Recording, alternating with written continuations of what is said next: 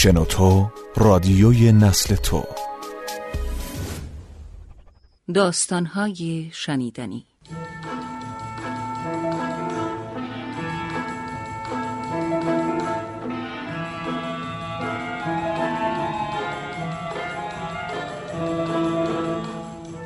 چرند و پرند.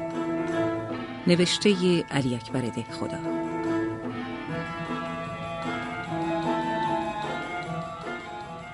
از شماره چهارده. روزنامه سور اسرافی. پنج شنبه دهم شعبان 1325 هجری.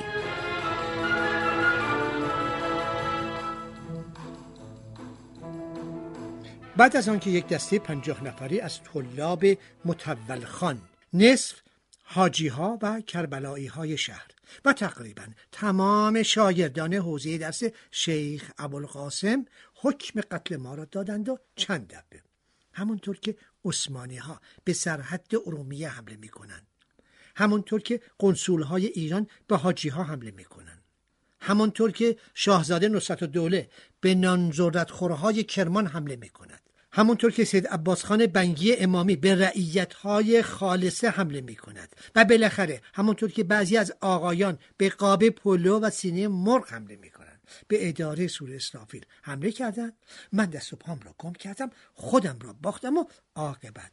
به اصرار رفقا و از ترس جان رفتم توی خانه و مثل وقتی که مثلا بلا تشبیه بلا تشبیه بعضی آقایان حشمت الملک را برای گرفتن 25 هزار تومان و کارچاقی روسها در قائنات به خانه میپذیرند و میسپارند که هر کس آمد بگویید آقا خلوت دارند. من هم سپردم که بگویید دخو خلوت رفته آن وقت. یک سری به اتاق رفتم و همونطور که پاره ای از مکتبدارها مثلا بلا تشبیه. پاره طلبه های مدرسه نظامیه بغداد که می‌خواهند شاگردهای مزلف خودشان را درس بدهند یا می‌خواهند مثلا زبان املال زنهایی را که هنوز به حد یعص نرسیده اند سیغه بکنند. کاغذ لوغ حجره را پیش می‌کنند. من هم در اتاق را پیش کردم. بله در اتاق را پیش کردم. برای اینکه لازم بود پیش بکنم. برای اینکه مرا به شش رول و تفنگ تهدید کرده بودم برای اینکه ننه من در بچگی همیشه مرا از تفنگ و شش میترسم برای اینکه وقتی من تفنگ پیتیله خالی یادگار جد مرحومم را دستم می‌گرفتم ننم می‌گفت ننه از من به تو امانت. هیچ وقت به تفنگ دست نزن. می‌گفتم ننه؟ آخر تفنگ خالی است. می‌گفت ننه شیطان پرش می‌کنه. بله من میترسیدم. ترس که عیب و آر نیست. من میترسیدم. همانطور که اولیای دولت از مجلس شورا میترسند همانطور که حاجی ملک و تجار از آبروش میترسد. همانطور که نایب هادی خان و اجلال و سلطنه از انجمن بلدی میترسند همانطور که دزدهای تهران از پلیس های اجلال و سلطنه میترسند همانطور که پرنس ارفع دوله از بدنامی دولت ایران میترسد. همانطور که وزرای ما از استقراض خارجه میترسند. کانال شنوتو را در تلگرام و اینستاگرام دنبال کنید.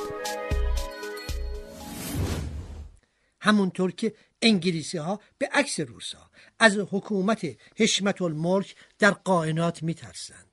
همونطور که بلا تشبیه بلا تشبیه بعضی از علمای ما از تصرف در اموال وقف و صغیر میترسند. بله میترسیدم. برای اینکه می‌دانستم اگر روزنامه من کهنه پرستی را دنبال کند آن وقت باید دویست و نود و نه هزار و ششصد و چهل و یک نفر گلو دردی نوبعی جنی که بعضی ها با نخ دکان اتاری گلو و مچ دستشان را میبندند همه از ناخوشی بمیرند بله میترسیدم. برای اینکه از حرفای من کم کم همچو در می آمد که باید دویست و بیست و هفت هزار نفر دعا نویس پانصد و چهل و شش هزار نفر فالگیر یکصد و پنجاه و یک هزار نفر رمال چهارصد و شست و دو هزار نفر متولی سقاخانه چلنشین مارگیر افسونگر جامزن حسابگر طالبین از روزی بیفتن بله من از اینها میترسیدم. اما از دو مطلب عمده که خیلی باید بترسم هیچ نمیترسیدم. بله از آن دو مطلب نمی ترسیدم برای اینکه هیچ به عقلم نمی رسید برای اینکه عوام بودم. برای اینکه آدم عوام کور است. اما وقتی توی اتاق رفتم عقلم را به سرم جمع کردم. درها را مثل وقتی که بعضی از آقایان در کتابخانه را برای شمردن لیره های فشنگ کرده میبندد بستم. آن وقت آن دو مطلب هم یادم افتاد بله من بی عقل فراموش کرده بودم که عدد سیزده نحس است من بیشعور فراموش کرده بودم که نمره دوازدهم سور اسرافیل چاپ شده و به نمره سیزدهم مشغول شده ایم و بود این نحسی ها به میان خواهد آمد. بله، آدم که لوح محفوظ نیست. آدم که نمی‌تواند همه چیز را یادش نگه دارد. بله، این مطلب را فراموش کرده بودم. اما مطلب دومی را که فراموش کرده بودم خیلی اهمیت داشت و آن را خیلی لازم بود که فراموش نکنم. و آن این بود که من یک وقت در تاریخ مصری ها خوانده بودم که اهالی مصر دو مذهب داشتند یکی مذهب کاهنها و سلاطین بود. یکی هم مذهب عوام الناس. فرعون و کاهنها خدا را میپرستیدند و عوام الناس هم فرعون را میپرستیدند. ببینم چه می‌خواستم بگویم؟ بله. می‌خواستم بگویم یکی از علمای بزرگ بعد از آن که مقاله اول نمره دوازدهم سور اسرافیل را برایش خواندم و همه را درست گوش داد و فهمید گفت اینها کفر نیست. اینها مخالف با اسلام نیست. همه اینها صحیح است. اما نباید این مطالب را برای عوام نوشت. زیاده چه درد سر بدهم. خدا این شب جمعه ای کاهنها را هم رحمت کند. برای اینکه آنها هم خدا پرست بودند و آنها هم می دانستند که فرعون خدا نیست. زیاده جسارت است. دخول.